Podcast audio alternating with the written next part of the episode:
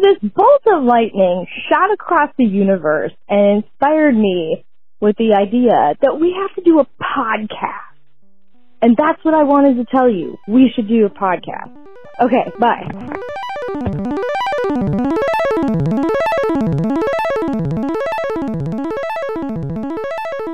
I did it. Okay. I pushed record. I did it. All right. Um, welcome back. It's we've had kind of a hiatus. We've got a back catalog.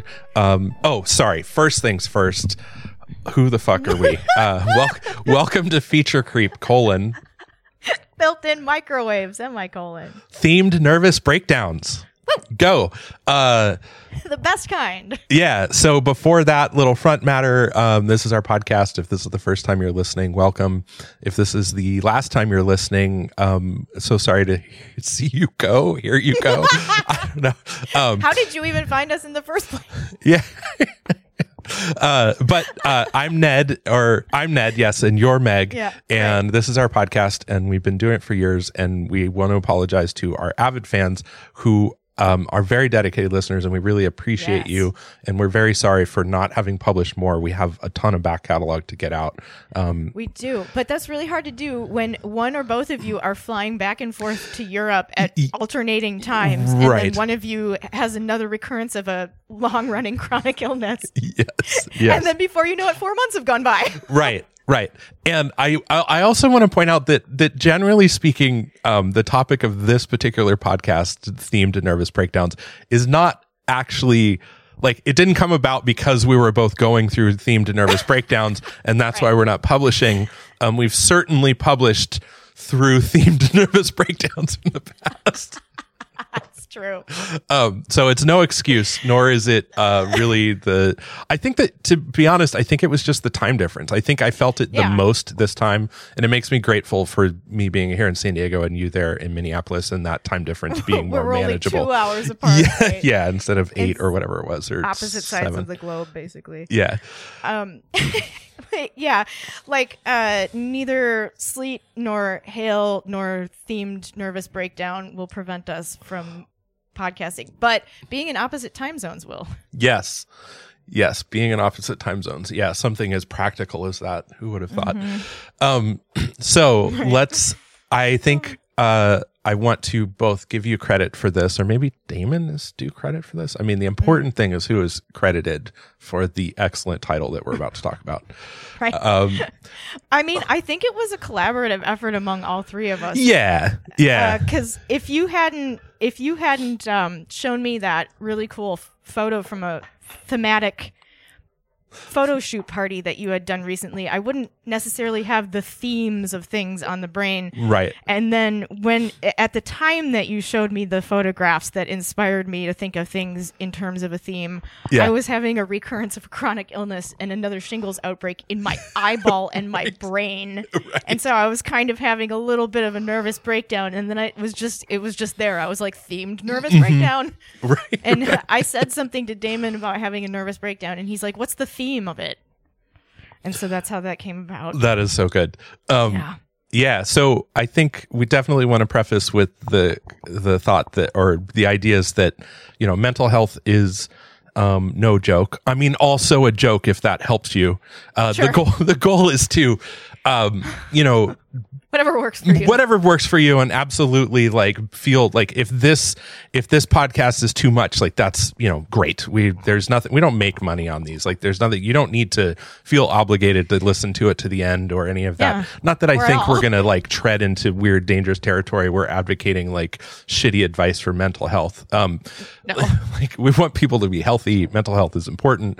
Um and with that in mind we're kind of trying to take a, f- a sort of humorous look at uh, our own lives and and how how we might better mitigate or appreciate the the experiences of mental you know mental health Right. decline or um or moments of weakness or whatever we want to call it But severe cognitive impairment yes if, yeah yeah amyloid you know beta protein. right yes. Yeah. the horrors of being a biological entity trying to be conscious in this world Yeah, Yeah. yeah, Like someone I know, I was the first time I had a themed nervous breakdown on the on the theme of what's wrong with my brain. Um, why is it on fire? Uh, the person who I'm referencing, I was like, "Oh my god, what if this is how I die?" And he was like, "Well, you know, we're just like sacks of chemicals and water wandering around. Like it's a miracle any of this works for any length of time at all." right, right, I was like, "That actually weirdly makes me feel a lot better about it going wrong." right. Yeah. You're right. This is really complicated. How does this work? How am I here? Right.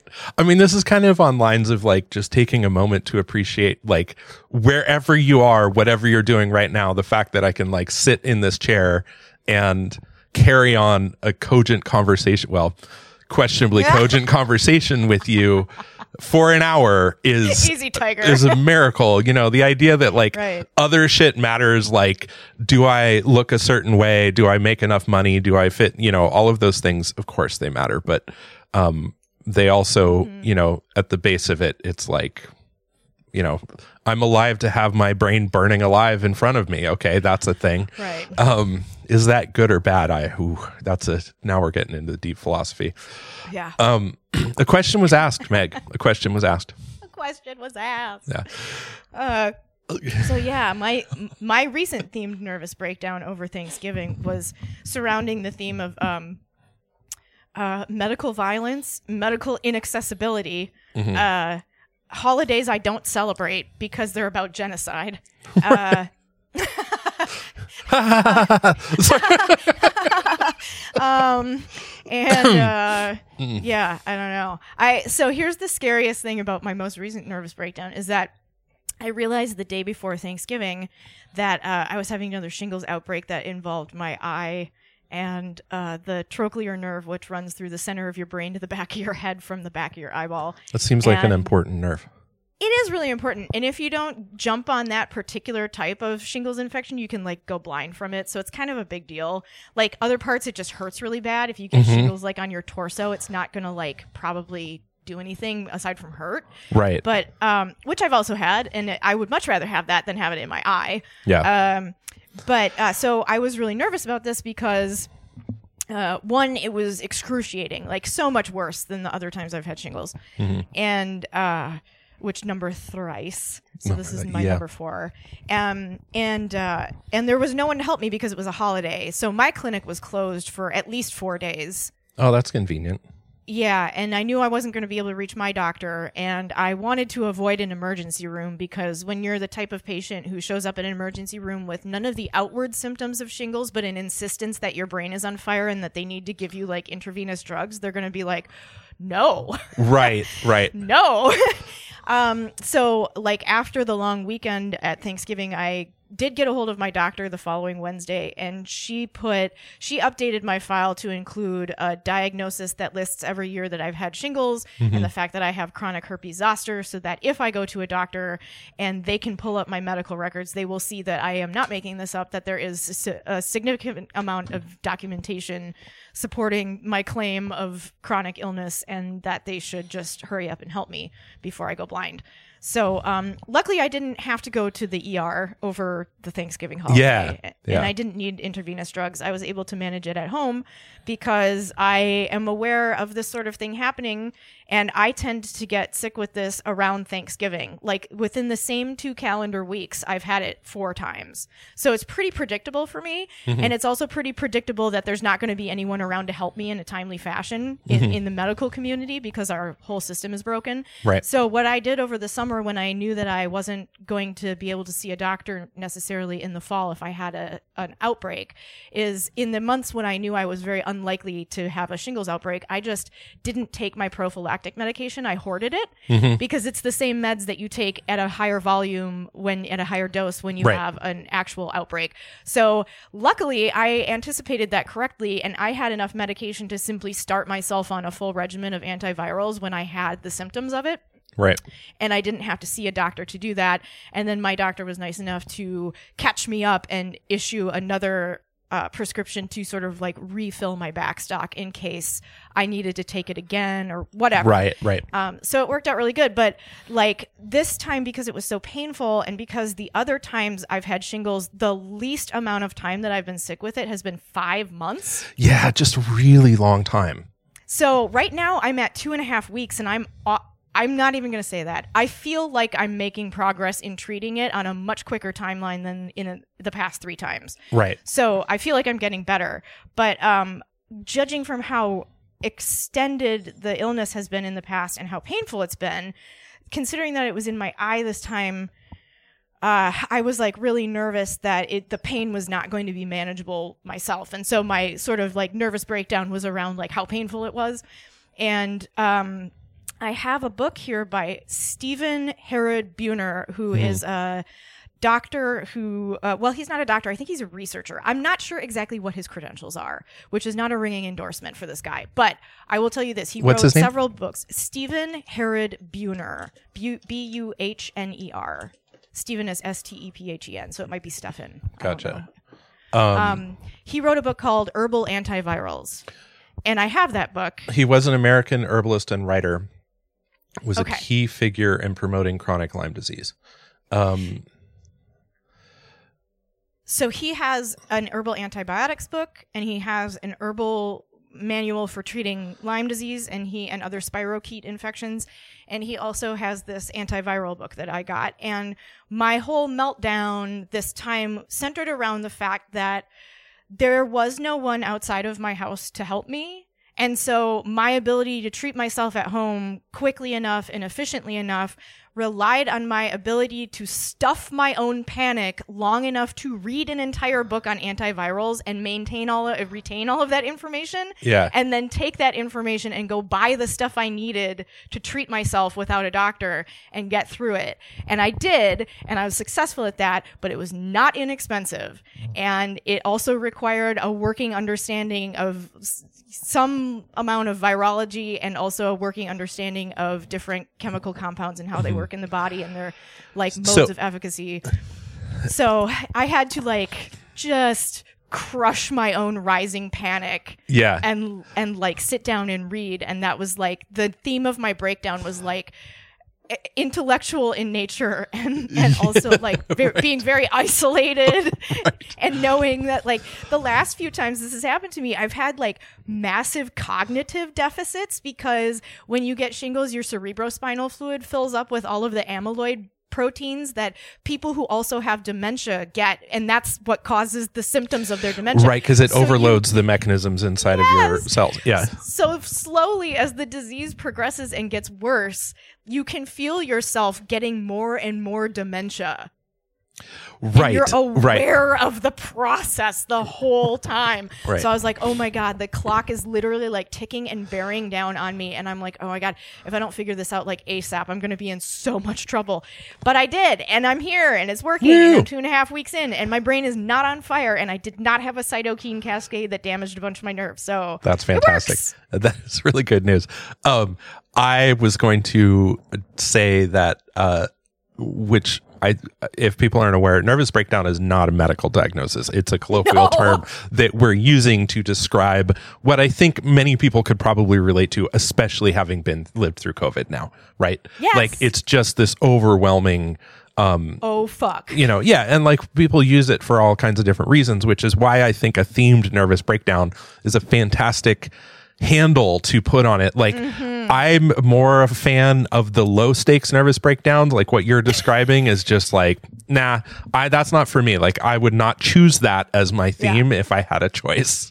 Um, Like we've both had coffee themed nervous breakdowns. yes, yeah. In fact, I would say I induce that easily a couple times a month. A week or a month. Oh, yeah i mean definitely definitely border it every week um for sure have a full full coffee themed nervous breakdown you know at least once or twice a month um and Yeah. and like it, it's funny because like in some ways like it's relatable to what you're talking about which is this this moment of just like overwhelming like anxiety and panic and like strong emotional fear or um feel like I'm losing it. yeah like just kind of like manicness that uh that can come from that like feeling trapped Yeah. And like Uh, scattered thinking. and like scattered unfocused thinking. yeah like i mean i already struggle with that with adhd like you know most days Right. i'm like you know flitting between you know between Yeah. 15 different projects and most of them are just making a mess none of them are actually making much headway um but like you know the idea of a themed nervous breakdown is funny to me because it's kind of like you know you're going to throw a party like it's a way to um since you brought that up it's helped me in the context of like when I feel like I'm on the border of like, oh, like, you know, things are turned, you know, my emotional yeah. roller coaster is on a real deep dive right now, you know, we're, yes. we're headed straight down. Um, it helps to kind of think like, oh, hey, like I'm going to a themed party. Should I put on like a nice fancy shirt? Should I like, you know, what should I do? what decorations do I need to provide to the accoutrement? Yeah, to, yes, to accentuate the theme of this particular nervous breakdown. Um, and I could, uh, you know, the flip side of like your your much more serious and extreme high stakes uh nervous breakdown theme of you know, potentially going blind and causing blindness and brain yeah, damage. Which you know, it's funny. Like I don't know for you, but I think about for myself in that situation. You know, knowing you well, um, and being more like present for the the moments that it's happening and the things you're talking about.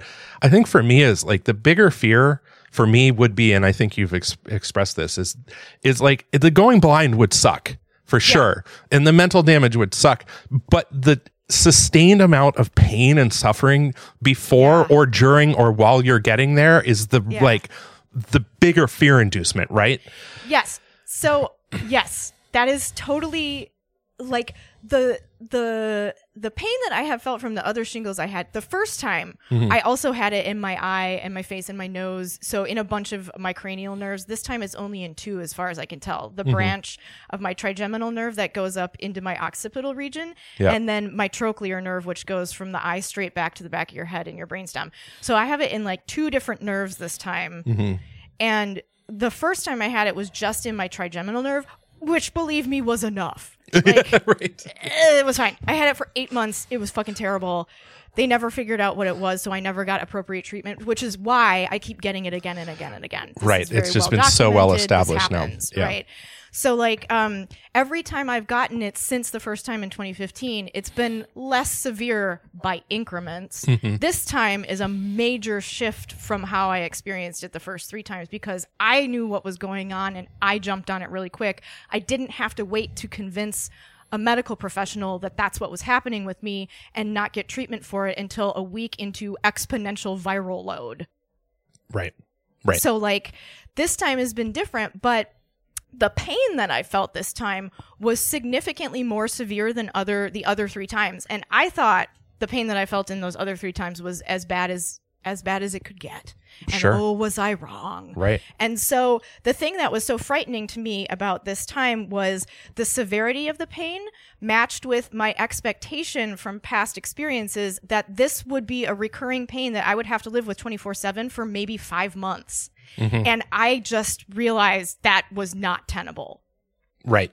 Right. Like somebody either has to help me and I don't have a lot of faith in that happening over a long holiday weekend and the experiences I've had with people treating this disease in me before have been complete and utter utter failures until I met my current nurse practitioner mm-hmm. recently. And so like I was I was fighting off like crashing tsunamis of hopelessness and trying to figure out like if I can't manage this at home, like what am I? What is my fate? Mm-hmm. Like I don't know how I'm going to. I don't know how I'm going to exist with this. Like, right. and so that got really freaky because I don't want to die. And like when the first nerve pain really hit me, and when I realized, oh shit, something's very wrong, mm-hmm. and judging from the sensation of it, I think it's another shingles outbreak. Um, the it was such a strong pain that my right eyeball rolled up in my head when my left one stayed looking straight forward oh. and i lost all sense of like n- nervous control of the right side of my body mm-hmm. and i was kneeling on my knees on the ground and i fell over in my living room like i just fell over yeah. And and it was so severe that I thought I was either having an ischemic attack or a, a, stroke, which is a like when you've had a severe case of shingles, your risk of stroke and heart attack skyrocket. Like it's it's really mm-hmm. crazy how much it goes up. I didn't even know that until I was researching this last time, and I was like, holy shit, like mm-hmm. that's not great.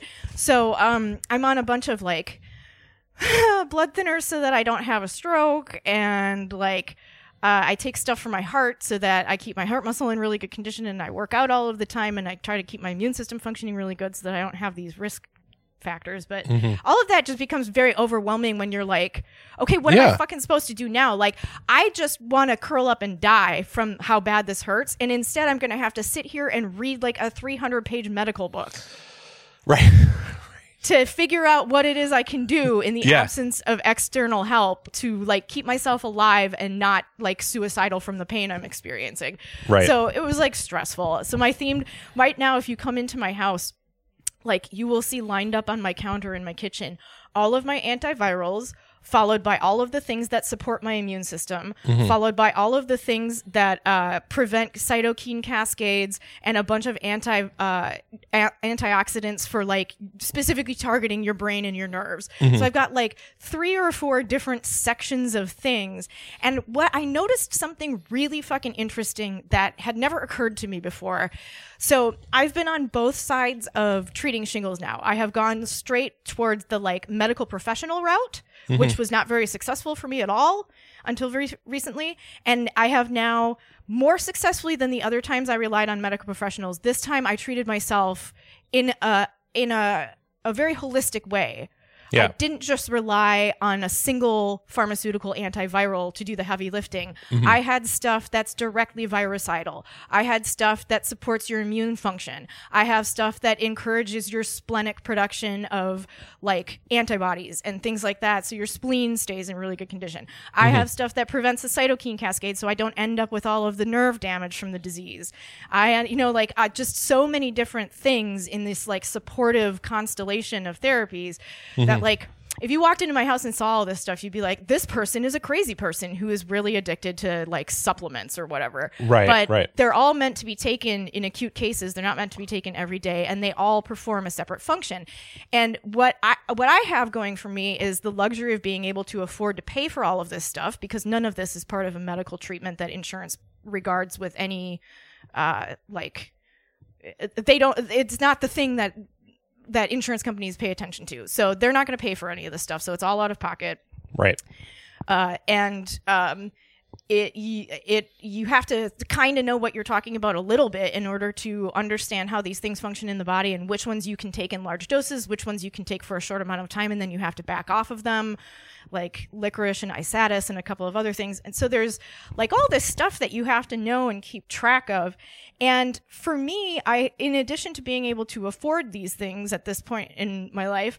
I also have the luxury of, I guess if you look at it as a luxury, of being chronically ill and not having a job that I have to go to on a daily basis because I'm chronically ill. So when I do get Right. sick with this, I can spend literally all of my day focusing on dosing this stuff and making sure I do it on a schedule and staying on top of it so that I outrun the viral replication rate and I can get it on top of it and squash it and then my immune system can come back online and take it from there. And while I'm doing this, I'm realizing that like at the height of the infection, you have to take this stuff sometimes 10 times a day, depending on what it is. Yeah. Because you're working against a virus that is growing exponentially. And so if you back off a little bit, you're just giving it an opportunity to outrun you. Right. And so your whole job when you become sick with something like this literally shifts from whatever the fuck else you were doing in your life. All that goes on hold. Now you're reading a 300 page medical book, guy getting all this stuff off the internet and spending every hour on the hour compounding your own herbal medicine and taking it so that you can keep ahead of the game. And this is not practical for Right. most people. It's not Right. practical the way we have our culture set up or our society set up.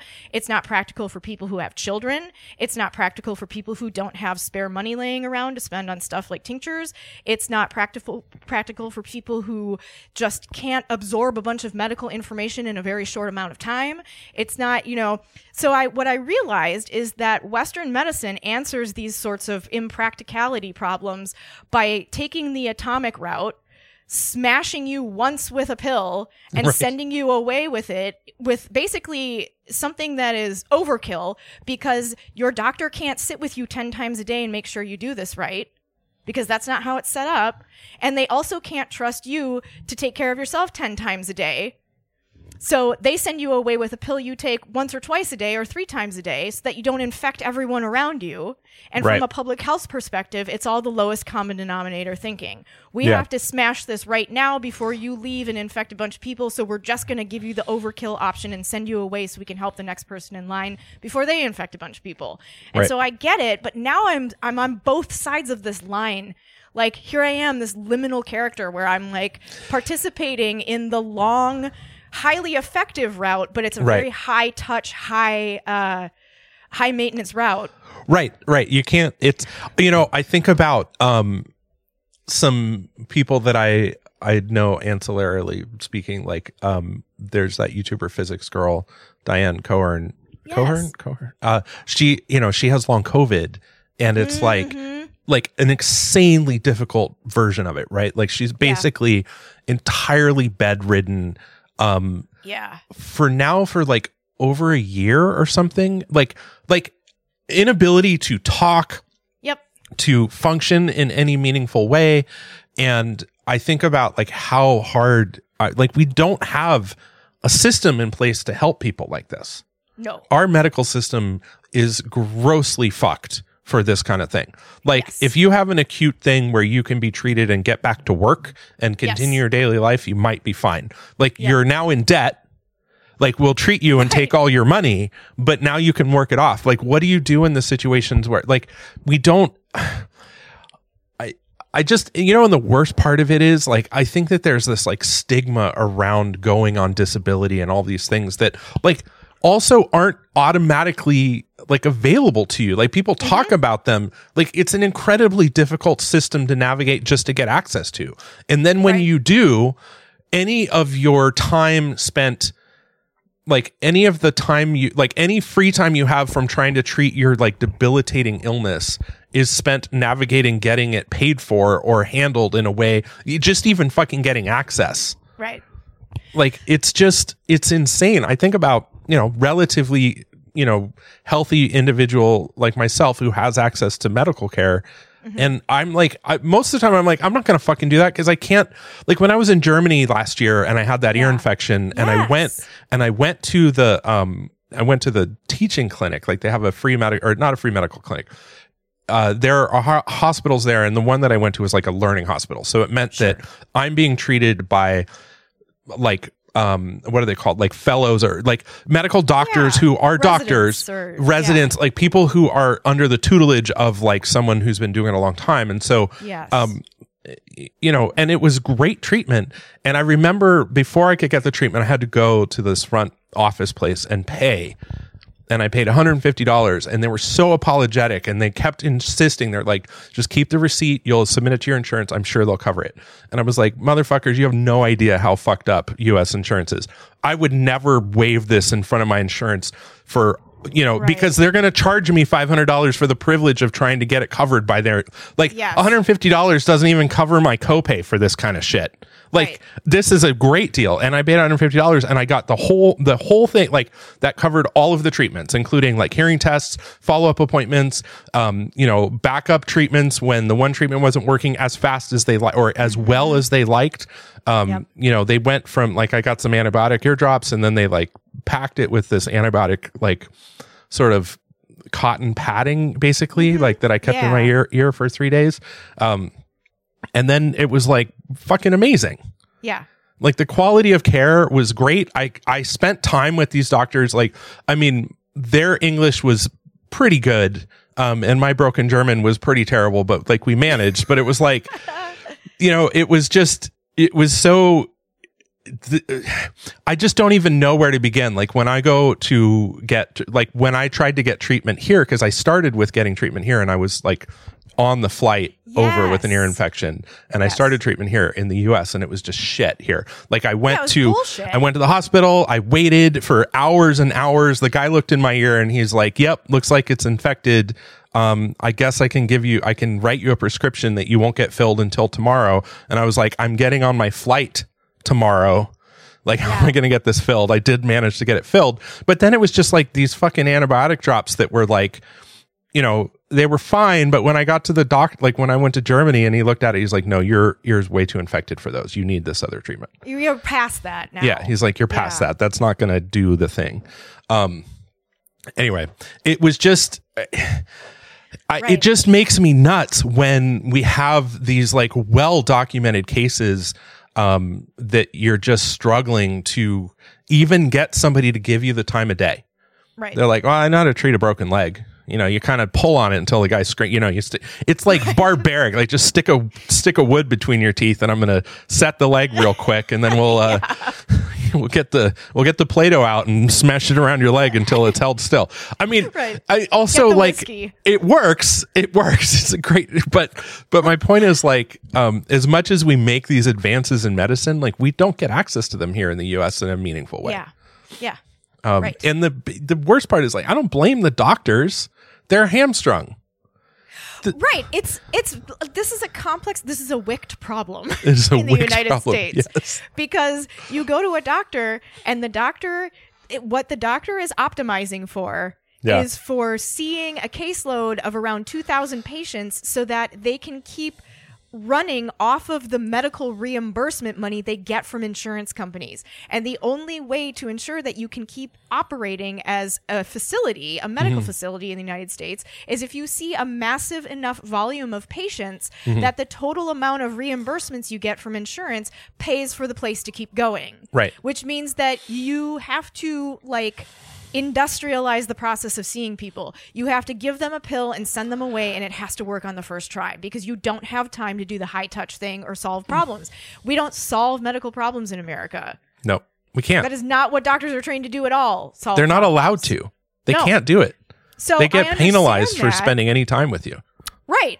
And I totally get that. I get that that is the reality. That is not reassuring when you're like, fuck, my brain is on fire, and if I don't treat this fast enough, I'm going to go blind. Yeah. that just doesn't like uh, what so uh like uh, on the on another theme of having a nervous breakdown. Uh this one is a little bit delayed. It wasn't so much a nervous breakdown as a as a strong concern. Um insofar as i hoarded some of my pills to treat myself when i had an outbreak of shingles i also hoard birth control pills. I have a year's supply saved up just in case something goes off the rails because i knew a long time ago that we were ever steadily moving towards overturning Roe in this country. Right. And I didn't know, I mean, I live in Minnesota, so it's a pretty good chance that things are Sure. going to be okay here. Like, we responded in kind by strengthening all of our rights here Mm-hmm. in our state and in the Constitution. So, like, uh, it's, we're good up here, but other places are not. And I saw that coming, and I just didn't want to deal with all of a sudden having my birth control supplies cut off. Right. Um, and so I have a year saved up, and the company I was going through, uh, I don't know if we talked about this on the podcast before, but uh, Damon used to work for that company that I Yes. that prescribed my pills to me and mail ordered them and everything. And then that company was bought out by a a analog of the Hair Club for Men, but just online version of it. So a bunch of like, But, like, men, worse. men who think that male pattern baldness is a chronic illness bought a company for women's health. Good job. Right. And that led to the situation I'm in or was just in now where I was like, I need to leave this company immediately because Right. they all of a sudden, for no reason at all, were like, hey, your insurance doesn't cover your pills through us. And I'm like, that's not accurate because I have the same insurance I've had the whole time we've had a relationship and it Yeah. hasn't been a problem and insurance covers it. And they're like, no, it doesn't. And I'm like, what changed? And they couldn't answer that question, Right. Which means they don't know what the fuck they're doing. Right. No, they have no idea. Yeah. So I was like, nuts. I'm leaving. And I found another pill company, and they're great. They're called Pandia Health, and they're Yeah. s- solely focused on women's health care. And I was able to pay out of pocket, just completely circumvent the entire, well, insurance says you should only get three weeks worth of pills a month, and then you have to have a seven day period. I take the pills continuously. I'm not fucking around with that shit. So Yeah. I had to find another group of people that would just prescribe to me what I've had since I was 19 years old, which Right. is a continuous supply of birth control, so I don't have to take the placebos and I don't have to do all that stuff, and uh, and I don't have to go through insurance, and it's a very economical option. Like I before I had money when I was living off of like eighty dollars a paycheck, I still think I would have been able to afford the service. So Anyway, Pandia Health, they're not they're not paying me to say this. Like we have no relationship with them whatsoever aside from I get pills from them. But I'm just if anybody listening is like, fuck, I don't know where to get my birth control or any of the like women's healthcare stuff, Pandia, P A N D I A Yeah. is really good. Google them. They're great so far. They're not bullshitty and um but like I I hoarded those pills for the same reason because I just don't I just don't want to deal with the gatekeeping. I don't I have a direct relationship with my doctors and suddenly I have to steer off into a detour to ask like a bunch of people who don't provide medical care whether or not I deserve medical care. Right?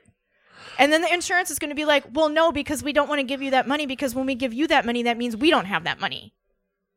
Right. Like that's how insurance works. It's So like I mean, I, anybody who doesn't get that insurance companies are basically in the business of welching on bets, like, Right. what are you doing? Like, where where did you grow up? right? Like, the only way insurance pay you any money for anything is through government regulation. Right. Otherwise, they would just be like, "Give us your money." That's it. They're in favor of mandated, you know, insurance. Like, you know, Yeah. they're in favor of it. It's like, yeah, let's mandate that this business exists. Great. Um, but they don't want the government mandate that they then have to honor those bets in any way. Right. And they fucking lobby against Whoa, it all whoa, the goddamn whoa. time. Yes, they do. Um the I so my partner and I were arguing or not arguing. we're we were having a discussion about. Yes. Um, I was yelling as the middle aged white man the whole time. Um, no, we were. veins popping out of your forehead. Yes, just rage. Um, no, we were arguing about or discussing, uh, like the idea that it's like, you know, casinos are more regulated than insurance companies, Yes. and the stakes Isn't are lower. insane? Oh my god. like and casinos are like they're just in the bit like casinos the math is there it's like you put a dollar in they get 60 60 cents or whatever like Yeah. you know for every dollar that goes in they're getting a, they're getting 60 cents for sure or more like it's some higher Right. number but they get a percentage 100% of the time so it doesn't matter when you win you lose like the more you bet mathematically like your odds of lose, of yeah. over your lifetime coming away with being a winner against the against a casino is is zero it just approaches Mm-hmm. zero like one bet one time is your best odds and it's not 50-50 it's lower Yes. and every time you bet after that your odds just go down and down like a- your average goes down and down to the point where the idea that you could ever be up against the house is im- like a virtual Possible. impossibility Right. um so anyway uh yeah. And and insurance is worse than that. Yeah, no, insurance is that. way worse than that. Um Right.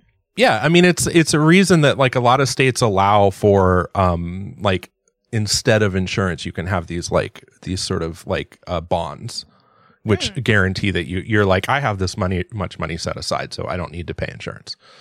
And so if something Yeah. happens I can use that to pay for my like I think car insurance is like that a little bit in some country Oh. or some states. That's um, interesting. Yeah, well, it's not something that most people like find a viable option because nobody has two hundred fifty thousand dollars laying around they can stick in an account and not touch. Right. Um, Minnesota uh, had a, a Democratic trifecta Yeah, in so Democratic governor, Democrats in the House, Democrats in the Senate, and they pushed through a whole bunch of legislation this past year uh, in 2023 um, as a result of Roe and a number of other things, and just like all sorts of progressive stuff through. And one thing that they passed that hasn't gotten very much fanfare, and I can't really figure out why, is um, the state of Minnesota passed universal health coverage for everybody in the state of Minnesota, set to go into effect in 2027. yeah, And what they're arguing over right now, between now and May of 2024, is how to finance finance that. And they're looking at two possible options. They're looking at the public public option, which means public money supporting the cost of a public program. So all of our money through taxes supports all of us going to the doctor whenever we need to mm-hmm. or a private public option, which still involves like insurance companies and a bunch of other weird shit. And obviously, that is happening because some people want to maintain the status quo where they make money for nothing, like insurance companies currently do. Um, and so they're trying to hang on to the contr- the financial control of the system that they currently have and not let it go too far astray. Right. So um, I'm working with the groups here to lobby and get public support for the public public option, so that uh, people here can just go to the doctor when they need to go to the doctor, and it'll be a lot less expensive than what we currently do, which is rely on insurance, which raises the cost of everything. So um, I'm excited about this because I am primarily excited for people to be able to s- get healthcare when they need it. Right. Um, secondarily, I'm excited about this because I have always wanted to see our workplace decoupled from our housing, decoupled from our right to healthcare. I think it's absolutely fucking criminal that your boss can extort you for your place to live and your ability to access medical care. If you don't do a good enough job, they just fire you. And then you lose your ability to be housed and you lose your ability to seek care from a doctor. Yeah. That is fucking unconscionable. Right. So I'm hopeful that Minnesota will continue on this like tremendous upward trajectory that we're on as a backlash to the conservative efforts elsewhere to take people's rights away. Um, and I'm hopeful that we can get the public public option and prove that like this actually works. And it's actually really beneficial, especially to people in the rural parts of the state where care is much, much more expensive and insurance is much, much less likely to pay for it. And the resources to access that care when they do pay for it are significantly stifled. So, like, uh, I I'm hopeful in that regard. Another thing I'm hopeful about is uh, like a medical technology perspective. They have so one of the things that one of the themes of my my nervous breakdown recently is I looked back. I was like, oh, I need to re-examine some of my biases around like this disease that I have. Like maybe I should get the Shingrix vaccine. Mm-hmm. Like well, for one thing, I'm still in my early 40s, so they don't want to give me this vaccine because the paradigm for shingles in the United States is only people over 50 get it, and if you're not over 50, you don't need the vaccine. Well, I've had it four times since I was 35. Mm-hmm. So, like, obviously, I need a vaccine of some kind. But the vaccine that they have available right now is called Shingrix. And one of the main upfront stated risks of this vaccine is that it causes an increase in cases of Guillain-Barré. And Guillain-Barré is worse than shingles because it causes demyelination of your nerves, which is fucking so much worse than shingles. And I know someone who this happened to who was on a ventilator and was paralyzed from the neck down and is slowly recovering and learning how to re-walk and use her hands and fingers and all this stuff because she got this disease and she just woke up with one morning and if Ugh, you've had yeah. You have the Epstein Barr virus in you, and it just like shingles comes from chickenpox. When Mm-hmm. it reoccurs, it's shingles. Epstein Barr virus shows up as mononucleosis the first time you get it with like scratchy throat and watery nose and Right. glands swollen. And if you get it really bad, you fall asleep all the time, which I did. So I've had a worse, a pretty severe case of Epstein Barr also, which means I'm in a risk category as an adult for getting Guillain Barre already. Right. And so I re examined my options for that vaccine. And I just, after reading even more about it, I was like, this is no joke. Like, this is a very serious risk factor. Like, they're basically like, well, if you get the Shingrix vaccine, you're probably going to get Guillain Barre.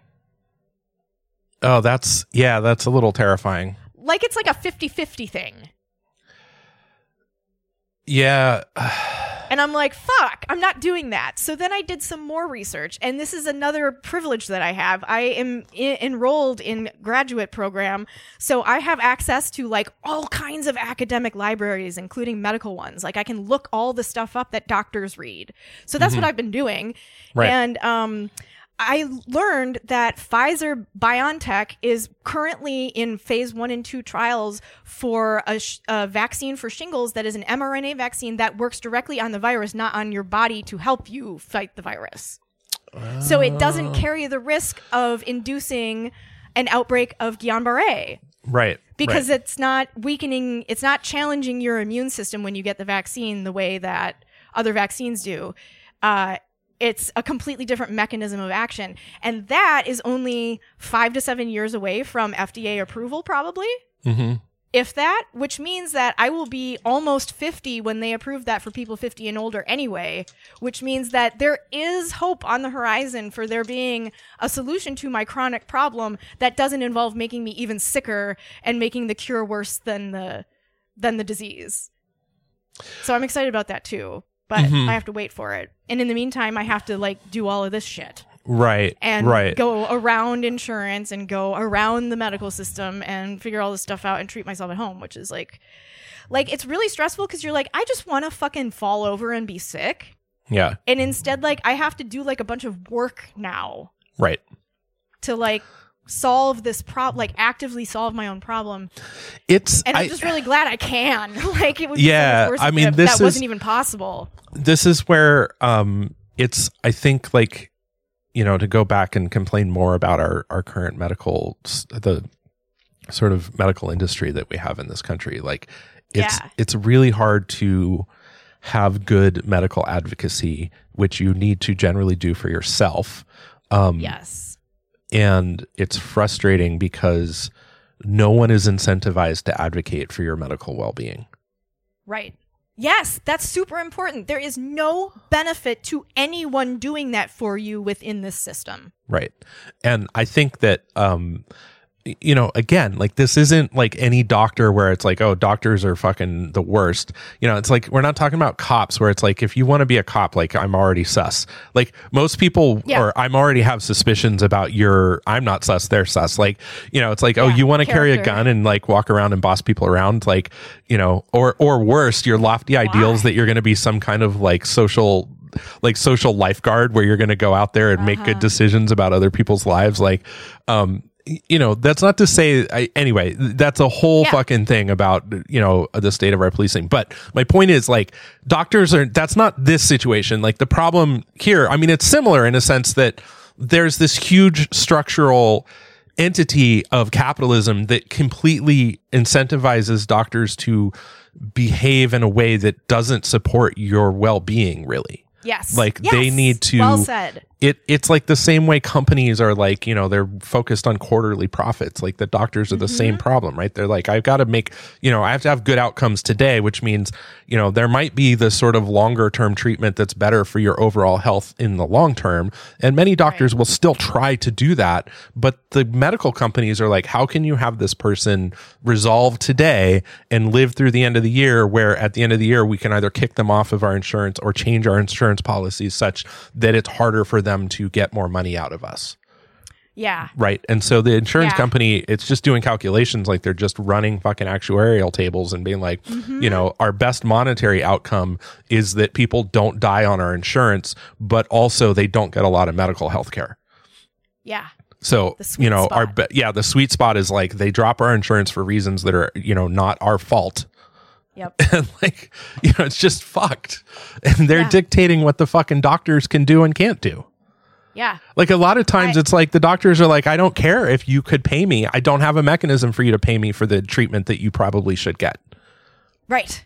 like i can't afford to go through like you know the fact that you can even pay cash for dental treatments is like you know how's that still a thing you're lucky if you can find a yeah i mean i don't know i've never found a doctor yes. who would like take me without insurance Well, here's something that's really interesting, right? So, uh, in the, i along with this like medical themed nervous breakdown that I had, or or narrowly avoided, we'll say, because I found the solution in enough time, thank goodness. Um, I was looking into the the capitalist solution to all of the problems that we've been describing. yeah So, like, capitalism causes all of these problems, and then capitalism also offers an even more expensive solution to these very expensive problems. And the more expensive solution is something called concierge medicine. Have you heard about this? no So, concierge medicine is where I go to a doctor who has a caseload of 200 patients, maybe. Okay. 300 they're in a private practice. I fork over 20 grand in cash and i keep that doctor on retainer for me outside of the entire medical system.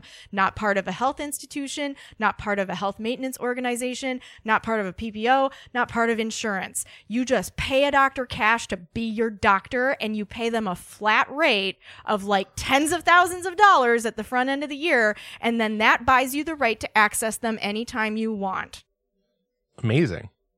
Right. I mean- but who has fucking 30 grand laying around every year to pay a doctor?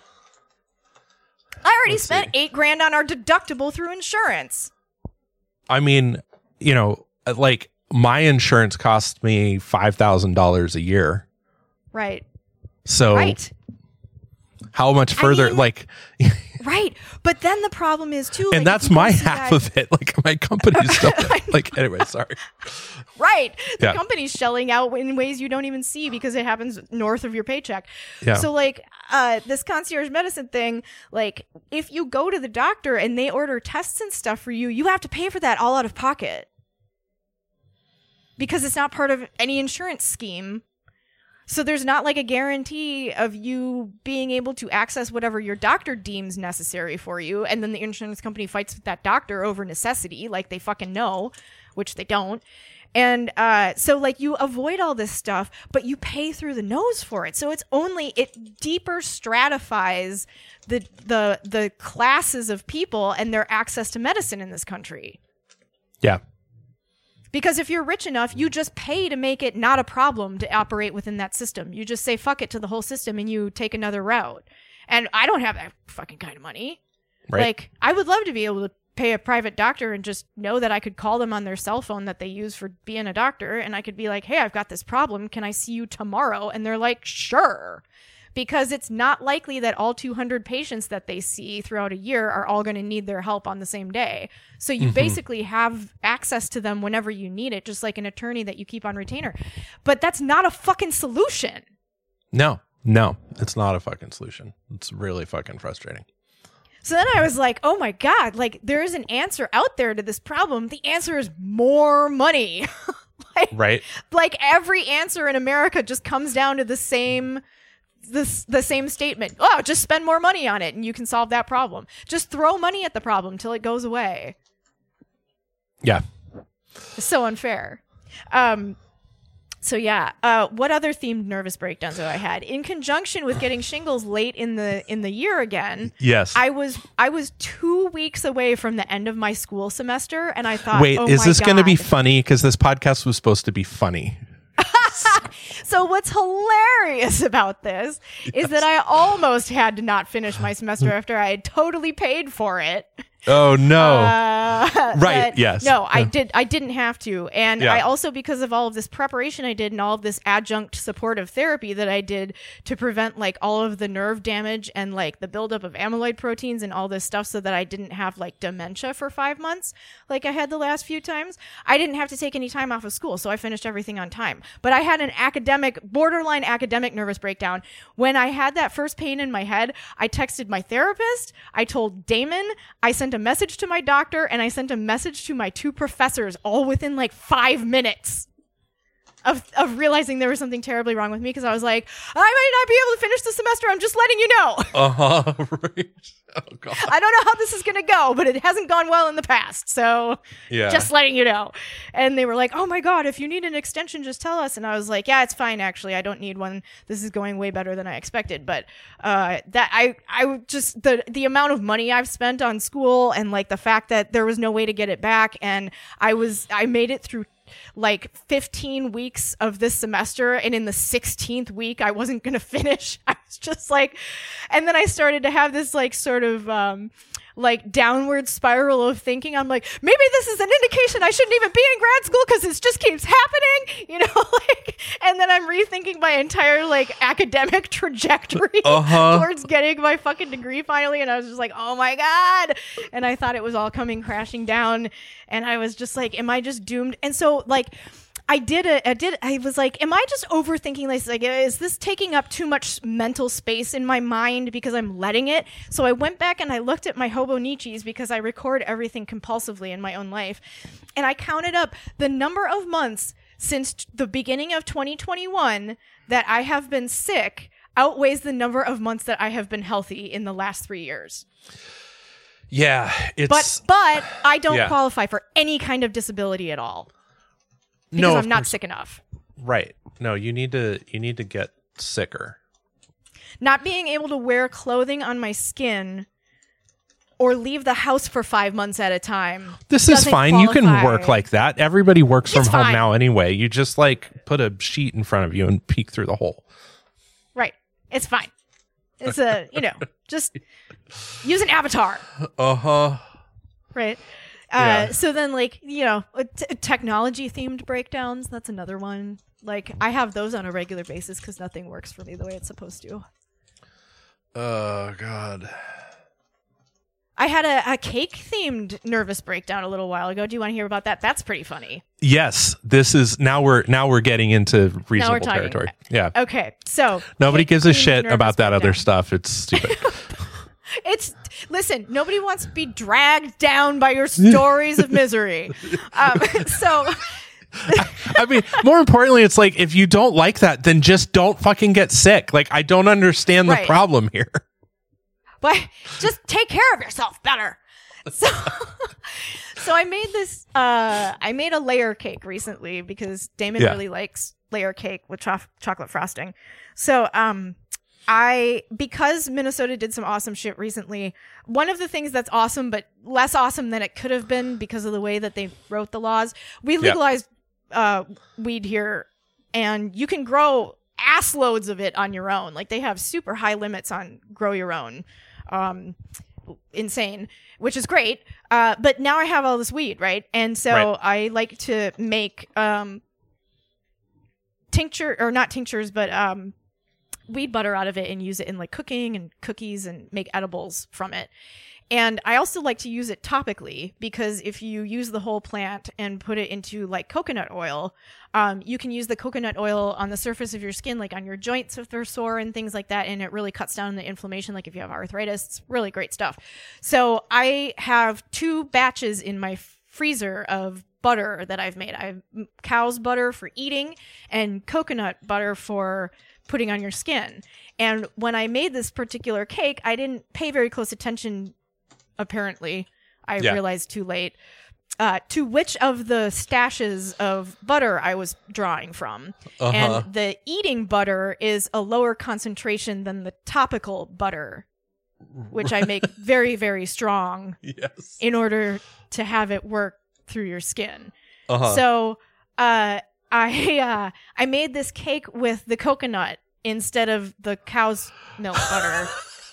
and we didn't realize this until it was way too late. uh-huh. And we each ate a slice of this cake at like I don't remember what time it was. It was like around dinner time, right? Like 5 or 6 Uh-huh. at night. yeah. Somewhere around like 8 p.m., Yes. I was like, "Oh god. I think we might be in trouble."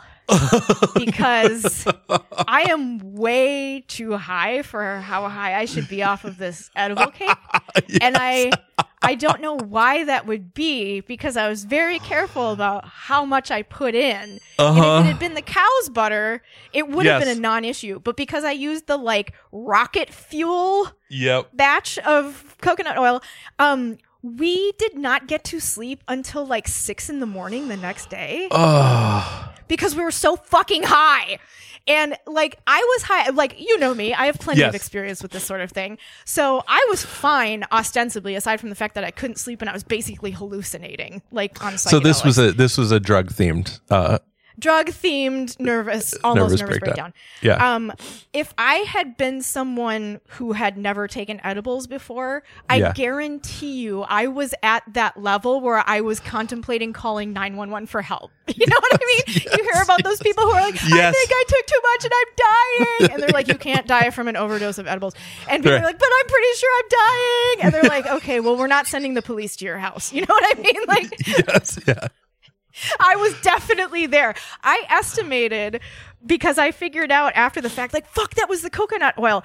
I think we must have ingested north of like 100 milligrams of THC in one this go. is like this is like that time we bought like we went and we got the edibles Yes. and they were like they're like oh do you want this this other like this is a free add-on we you throw in this little free add-on if you buy this bulk and it was like package, normally we right. get those like those blondies that were like five milligram doses and then it was like you're like oh like we both looked at it and it was like there were only two in there Yes, two and- blondies, and we were like, "Why is it? Is it just like a little?" it was like a sam we Why thought is it we- so small? like he had said that they were higher dosage but we didn't really like pay attention and then it was like really conceptualize like that, one of those was like 50 milligrams or some insane Yes. amount like the the package content was 100 milligrams, and we each took one half of what was in Yes. the package, which was one blondie. And it wasn't until after we had swallowed and like fully ingested it that I was like, "Oh, Ned, we just ate 50 Oh, milligrams no. of THC.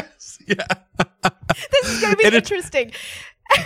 it's very much like um this this didn't happen that time but like the other times i've kind of gotten to that level it's like i'll be like sitting there and it's like the the amount where you're like super hyper worried that you're gonna forget to breathe and so you're like you're sitting there and then all of a sudden you're like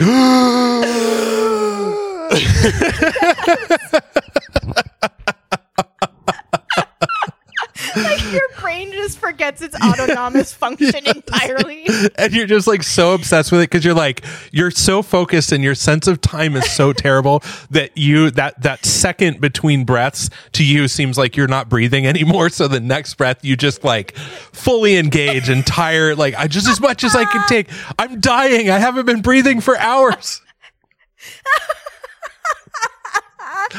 I remember thinking too, like when we took those blondies Yeah. and then like went and did shit, I was like, Yeah. I think 50 milligrams is my upper limit for being Yeah. able to like keep my shit together in public and not have Right. people know how fucked up I am.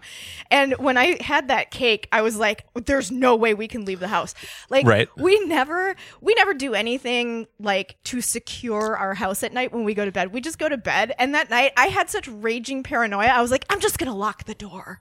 right yes Why did I lock my back door? I don't know. I never lock. I've lived here ten years and I don't lock my back door. But like I had to that night. I was like, no, it needs to be locked. yes I don't know why, but I'm sure. it was so bad. And then like we like we finally exhausted fell asleep at like 6 a.m. when the sun was fucking coming up. And we didn't Yeah. wake up until two in the afternoon the next day. And Right. like I mean Damon got up and like went to work on time and then they were like, Yeah. You look really tired. You should just take the day off. So and then and then uh, like we didn't wake up until like two the next day. I mean, it was terrible. yeah yeah that's um Lost a whole day to that fucking cake. that's a great a great example of a themed And- nervous breakdown Totally. And I was like, I should like try and, you know, parse out this cake to other people. And then I thought, I can't do that. It's irresponsible. Like it's way too fucking strong to give to other people. right right yeah no it's not it, it- yeah it's uh Can't share. Can't it's share. like when we made So I- those cookies for Thanksgiving. a couple years Yes. And then everybody got mad at us, even though we totally told them that they were weed cookies. And they Y- just- Yeah, it was, uh, you know, I mean, in hindsight, like we could have just been like, nope, you don't put this on the same table as the rest of the food. Um, I suppose, even yeah. though, but like they were in a plastic bag. Like it was like all the other foods, like, it, you know, I don't even think we put it on the table. I think somebody else put it on the table. Like, Yeah, I think whole thing was super weird. anyway um it doesn't matter it's i it's it's hilarious and also not funny like um you know no one was hurt which is great but we made these extremely potent cookies um because Yeah. we i had made the butter myself from Right. um from weed that i'd had that was you know like a like an ounce of it or something and it was just like Yeah. it was not it was not well regulated like the way you know usually you can buy usually you can buy drugs or buy drugs you can buy a pot that is that is dosed right like they'll tell you like roughly like how many Oh, yeah. milligrams of of the active agents are present which which this was not that case and so we made these cookies Right. and like we tried to kind of estimate like how much was in there based on the amount of weed but like there's no way to know and it was really funny because like they were really potent and then Yeah. at the end of it at the end of the trip you'd eaten like so many of them like it was just like over the weekend and then it was like like I remember it was like time to go, and Damon was like, "Where's Meg?" And I like look over, and you're at the fridge, just like taking little spoonfuls of straight cream, like just Straight super high. cream. Yeah, straight whipping cream, Yeah. not whipped. Just great. pour pour it straight from Pour the carton spoon. into a spoon. Swallow it down. Yep, Yep. delightful. Oh my god. That Yeah. was like a that nervous breakdown was like uh, getting your wisdom teeth out in another country and That was a to walk rough- yourself back Yep. across the border on your own two feet. Nervous. yes, yes, yeah. I mean, it you seem nice though. You seem pretty content like with the co- like you weren't losing your shit. You just were like m- super quiet compared to normal. It was like where is meg? Like the rest of us are having a party and you're just like over at the fridge. Just like, Nom, nom, nom, like just dosing yourself with tiny little spoonfuls of cream.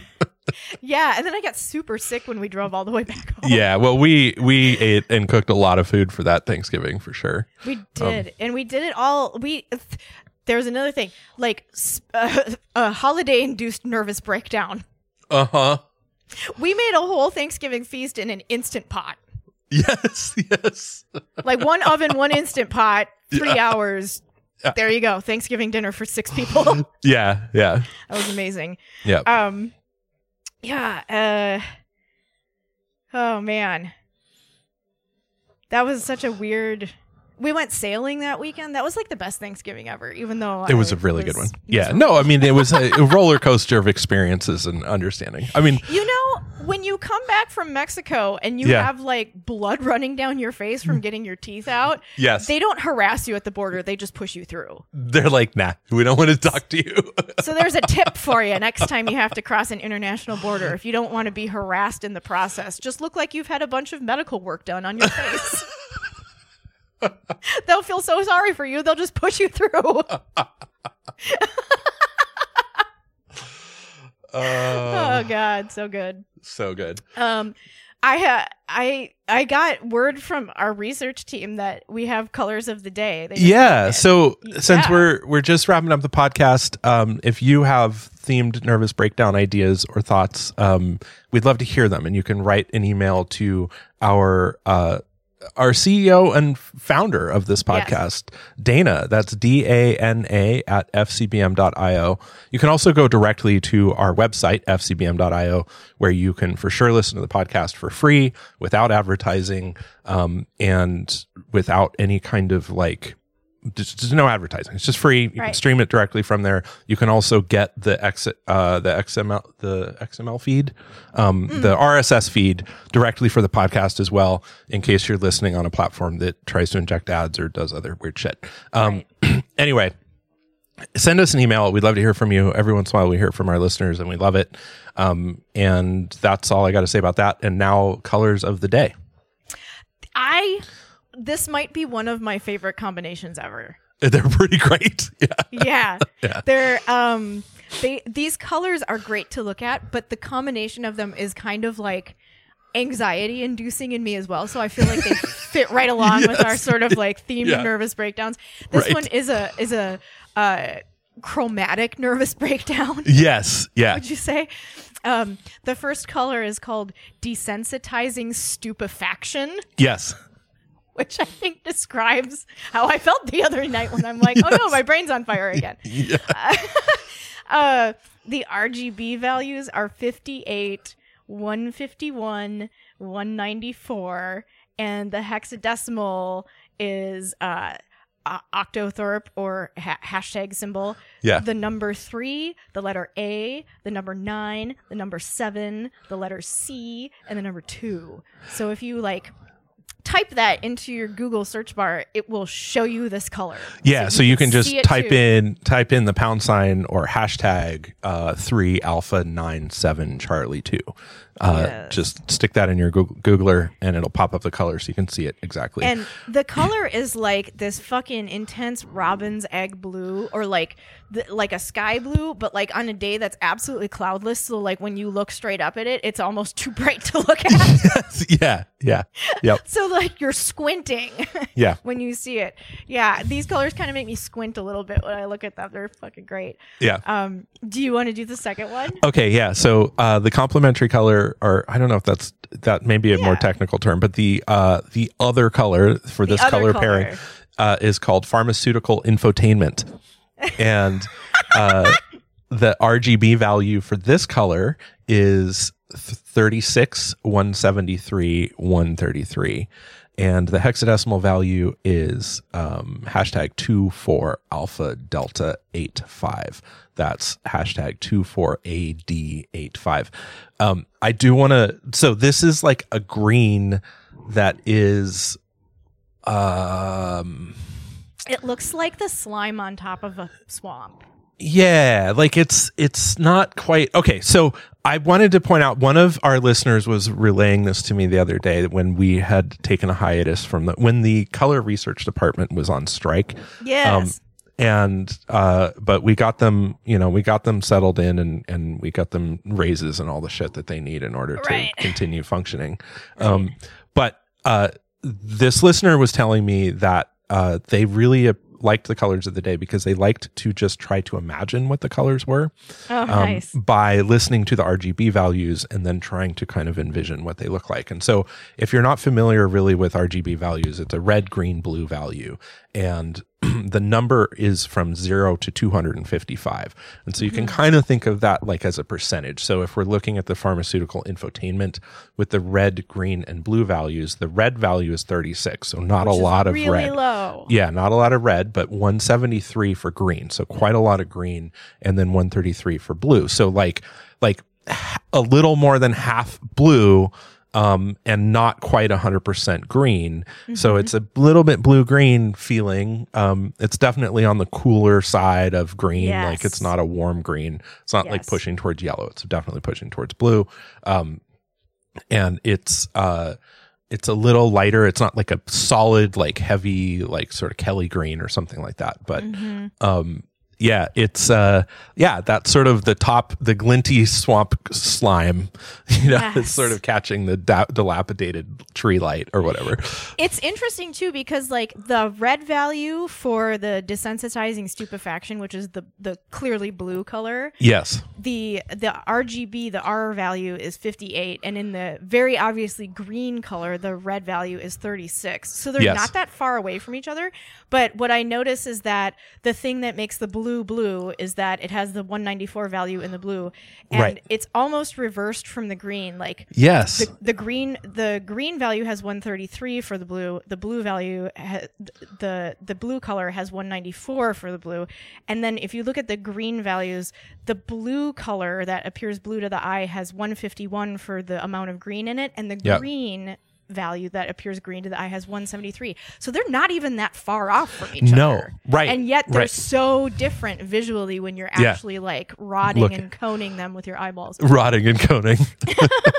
That'll be our rodding and coning will be one of our uh, segments. Oh my gosh, we have um, didn't we come up with a new segment idea and now I can't remember what it is. We did, and I bet I wrote it down somewhere. It was like um man, it was really good.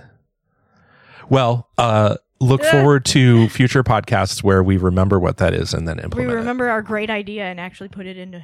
Yeah, I just I vaguely kind of remember it was like some kind of like company names or like some kind of Oh God, was it ads? Were we going to make our own ads? We had that before, and I think Yeah. that's um I think that's fine and, and a good idea, but I feel like this one was like uh a really great um I'm gonna maybe look at our group chat. Um if you want to keep talking about the uh the colors for one more minute. Um, yeah. Well, uh, what I love, I mean, what I love about the RGB thing and the and the octocolor thing is that there's like because these these values are sort of like universally recognized, just futzing around with them in the limited narrow range of like how much red, how much green, how much blue. There's such a range of values that there's almost an infinite number of colors that you can come up with by shades. Like it's there's so much variation in such tiny little tweaks of the values that you end up with just this like universe of of results and they're so f- fun to do. And then I love when the names come up with them too because they always seem to pertain to whatever it is we're doing even though we're not the ones directly naming these colors. Mhm. which is delightful too. Like the desensitizing stupefaction and pharmaceutical infotainment, like that just kind of goes along with the theme of my nervous breakdown. basically, yes, hundred right. percent. Yeah, pharmaceutical. We did not do that on purpose. That Right. just happened. Right. Like, Yeah. We have very little control over what colors come up and what their names are. You you can play with this yourself. Um, So we made this website called. Did you already say I was kind of tuned No, out? Object color. say. So objectcolor.com um, is the website that we made, and you can go there and generate your own colors, and it generates a link for you that you can send to people. Um, yeah, and you can make your own and It yeah. You can have make your, own. weird connections to them. Yeah. Yeah. Uh, So I, I, did uh, find. Oh, go ahead. Sorry. nope. Go ahead. Um, there's uh, there was one in March, which I don't think is the one I was thinking of, called Okay. uh, hysterical history. Oh God. Um, which I don't have a lot of context for. Um, That does sound pretty funny though, especially considering that we both avoid using hysterical in the traditional term because it's a slight against women. yes, yeah.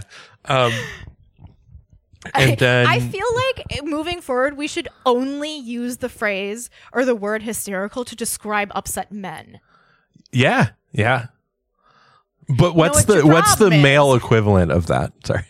Well, I mean, it makes sense that men would be hysterical because like where this whole phrase where the where the definition of the term hysterical comes from is like way fucking back in the day, like a million years ago when medicine was like, let's chop up some dead bodies or maybe not even dead. We'll just see what's in there. Um, and they were just like throwing spaghetti at the wall. They decided that the reason that women get upset about stuff is Yeah. because their uteruses have become unmoored and are floating around lost in their bodies, right? Which Right. would make a lot of sense why men get hysterical and upset because you don't even have them. So where are they? yes, right. No wonder you're upset. Your uterus is long gone. Yeah, yeah. It departed your body. It's not coming back. You're never going to be okay. uh, Have you tried to have a uterus? you can't. Yeah, that's right. so hysterical history is a strong contender for like we could just be like men behaving badly could be, you know, examples of hysterical history. There's plenty of that. There's plenty of that. Yeah. Oh, uh, also, um, one of my listeners sent me a link to a place here in San Diego that's unfortunately closing down called Long Oh, no. Story Short. Really? What kind of a place was it? Was it like a it's closing down. What It's what a was it It's a kitchen and natural wine bar. Um, Oh, that's too bad. That sounds kind of nice. yeah, it does sound kind of nice. Um, I mean, it's hard to it's hard to run a business here in San Diego because like the rents are just so fucking high. It's insane. Yeah. Makes me really I was sad. uh, um, I was Yeah. at a vineyard recently in Minnesota, and vineyards are a new thing here because we've only recently, because of global warming, become warm enough to support any kind of a vineyard at all. right, right. And um, all of the vines are obviously, for that reason, very young. And so a friend of mine was like, "Have you tried the Minnesota wine?" And I was like, "No, I, I actually haven't." I was like, "Is it okay?" He goes, "Okay is a good word for it." and where I was, the reason I was at this uh, vineyard here in Minnesota was because they were hosting like a holiday market. So you could come, and you could buy a bunch of wine and taste Yeah. a bunch of the wines and take a bunch of the wine home with you for like whatever you get a discount by the case. And also there were other vendors, and I was helping one of those vendors sell Yeah. what what they produce. And so um I was at this holiday thing and it was it reminded me so much of like a wine tasting in Napa Valley. Like that's obviously what they're going for. And I know what these are like because I lived out there in California with y'all for like 3 years. And so I get it, but also it has a very noticeably Minnesota tinge to it, right? Yeah. So it's like it's Napa Valley, but the Minnesota cultural version. That's It's great. like, Like, the framework was laid, and then the, all the Minnesotans showed up, and they're like, "Ah, how does this work?" yes, Yes. it's so great. Which, And to we be were- fair, well, we have whole stories about. Yeah. Anyway, go on.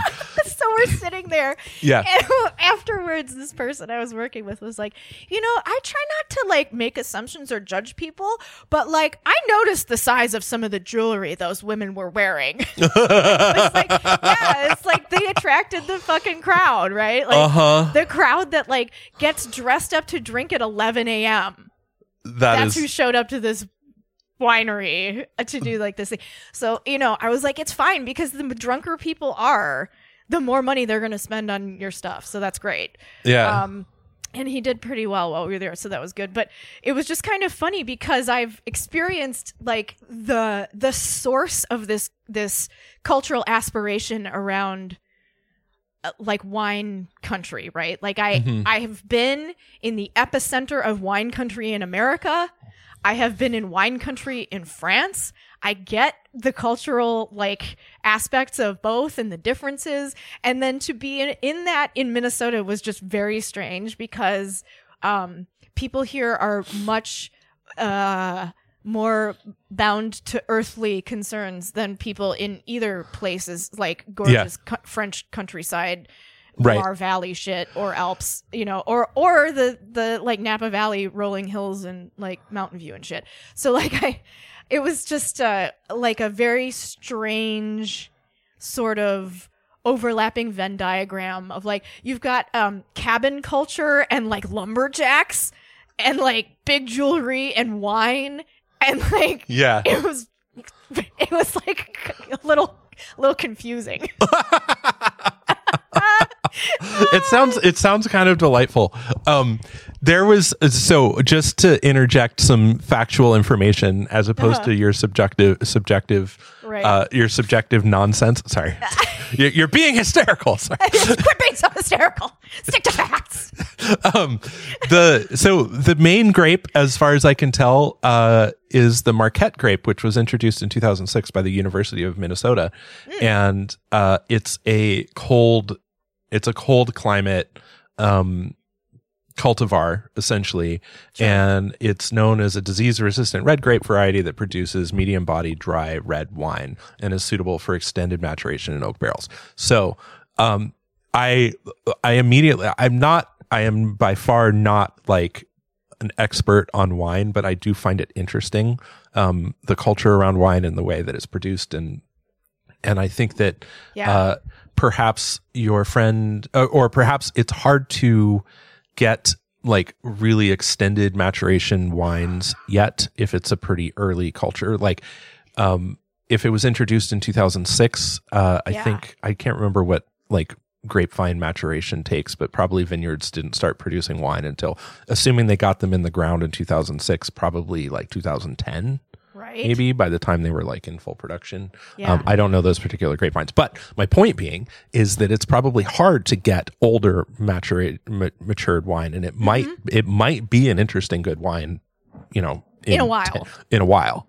Yeah. Um, I didn't try any while we were there. yeah. Um mostly because if I do it means I have to go on a like nerve medication vacation and stop taking my nerve medication in advance of having anything to drink that has alcohol in it. Otherwise these things clash and it Right. makes me feel fucking terrible. right. So right. it's just not worth it. I like my nerve medication. I like not having nerve pain. So there's really no reason for me to ever stop taking it. Uh, um, uh, uh, there hasn't Yeah, been a that seems special like- occasion yet that Yeah. convinced me to do it.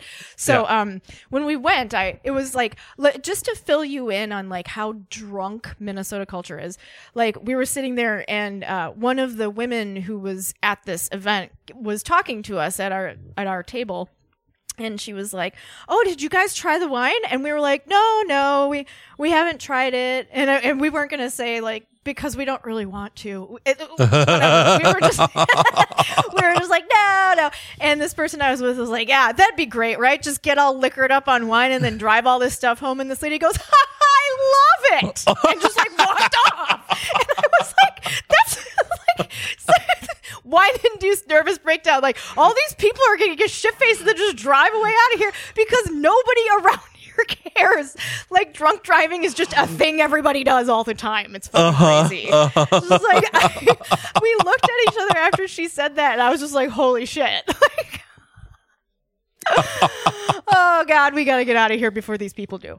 Uh, pack this shit uh, up. We're leaving. Yeah. Also to add, um, so the Marquette grape has been added as a grape for wine processing and now and is now since November 2019 classified as VQA, uh, Vintners Quality Alliance. Um, so Mm. that so, So, it meets re- some kind of a standard. yeah. Well, my point is is that probably like this is a really young wine, both in production and like you can't get bottles of wine that are old enough to maybe Yeah. fully experience whatever its greatness could be. You're Um, just gonna have to wait. You're just gonna have to wait. Uh, eh, sorry, love it. I love it. I love it. no, no, what? I didn't say that. I didn't mean it. I didn't mean it. It was a joke. It's not a was a joke. I'm sorry. God, this is so bad. Oh, so Um, funny. Um, I was gonna uh maybe say like the reason I mentioned the long story short thing is that has Yeah. also been a segment, and maybe we want to do Oh one. yes, the long story short segment. Yeah, and then and then we'll really end the podcast now that we've gone over time by 23, 25 minutes. Uh, well, Um, you know, it's been a it's been a while since It has been a while, yeah. post anything. So Yeah, and we do Um, need to turn around and oh my gosh, it's it's almost twelve thirty now. I do have holy to shit! Do you have yeah. stuff you have to go do? Well, you I'm have going- to go wherever you're wearing that ha- the Hawaiian shirt to. Actually, the Hawaiian shirt I'm wearing is for Wednesday, but I am going. But I may actually wear it today as well. I'm going to. A friend of mine is um is leaving to leaving San Diego probably for good to go live in the Midwest on a farm Who's um, that they that? bought. Uh, just somebody. I, I don't think it's Somebody someone I don't even met. know. Yeah, yeah. Um, just someone I, I- went to high school with. I was like, who do I know that you haven't told me is moving closer to me? yes. Also, to be fair, I probably wouldn't. I I, I will tell them. I'll tell you about them later. Off Later. Of, yeah, when we're not leaving this for, for posterity. third parties information to anyone yeah, listening. exactly. Yeah. Um, yeah, I you know I have one more themed nervous breakdown that I think is highly relatable that I can share. Yes. Okay. Um, and this is this is pertinent to what's happening to to me and a bunch of other people right now.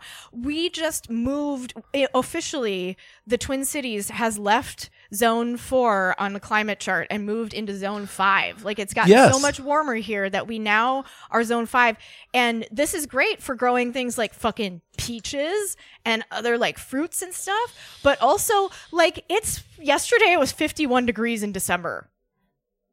Holy like that is shit. not fucking cool. Yeah. That's not cool at all. Right. Like if it keeps on this trajectory, I'm just gonna have another full blown nervous breakdown over the climate, which I've already had because we live in the direct path of all of the Canadian wildfires. So there are days on end here where like we have to wear our KN95 masks just in our house because we can't fucking breathe because there's so much smoke in the air and the sky is orange and it looks like something out of a dinosaur movie when the Hmm. asteroid hits and everybody dies. right. Right. So there's that. That's another one that's probably pretty relatable to a lot of people. Yep. Climate based nervous breakdown. Um, Wait, you Yeah. were you were zone six. Now you're zone five. no, we were zone four and now we're zone five. So we were zone we were zone Wait, that zone four is like- warmer, right? no zone five is warmer. The higher the number, the warmer it is. I'm looking at Like you're zone ten. the IECC climate zone map, and it says I'm in zone three. What?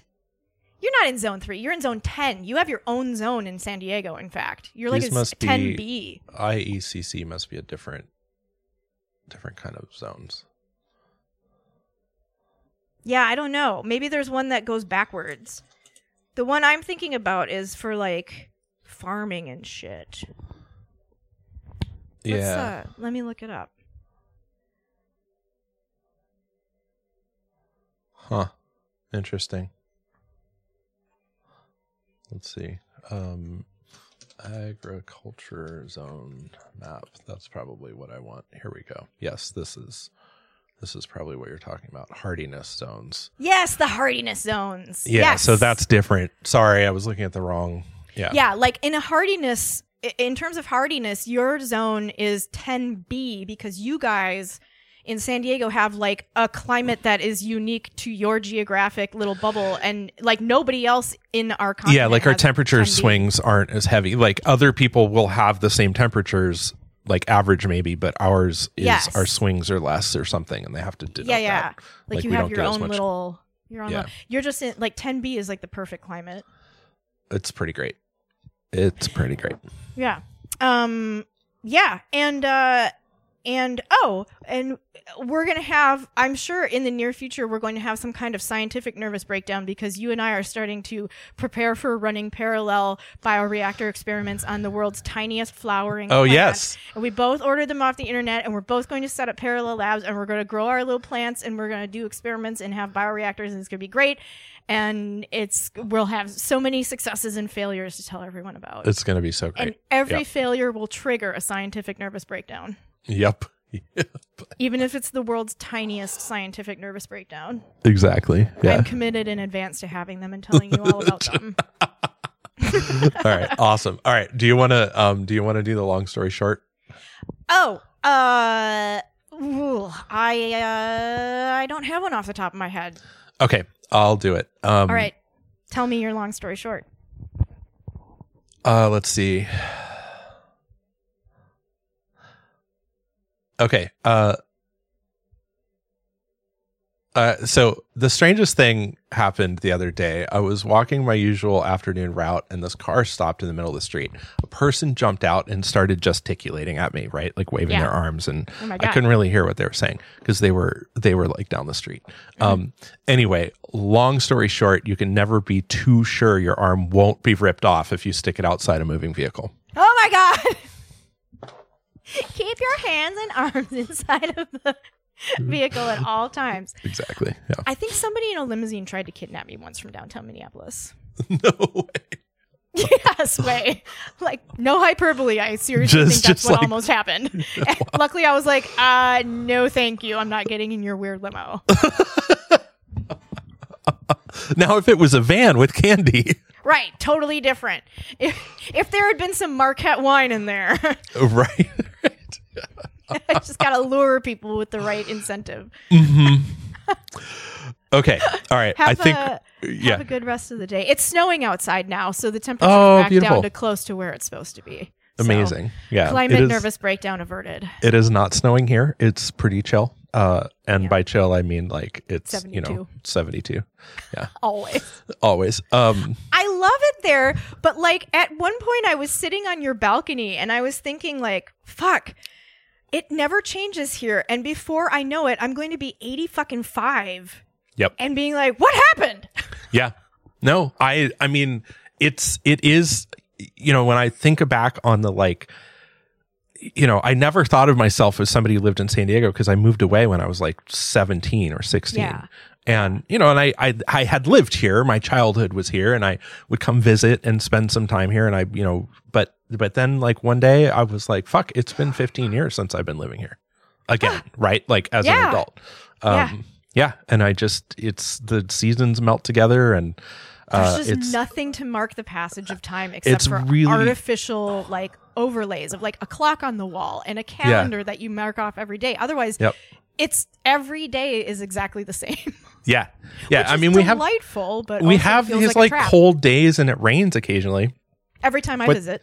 But they're so yeah, but they're so they're so infrequent that like a rainy day is like such a mood lift right i'm like Yeah. oh different weather or like a particularly cold evening Mm-hmm. um we've had a couple of those recently which has been kind of exciting uh There have definitely been nights when I've been hanging out at your house that we had to turn the heat on.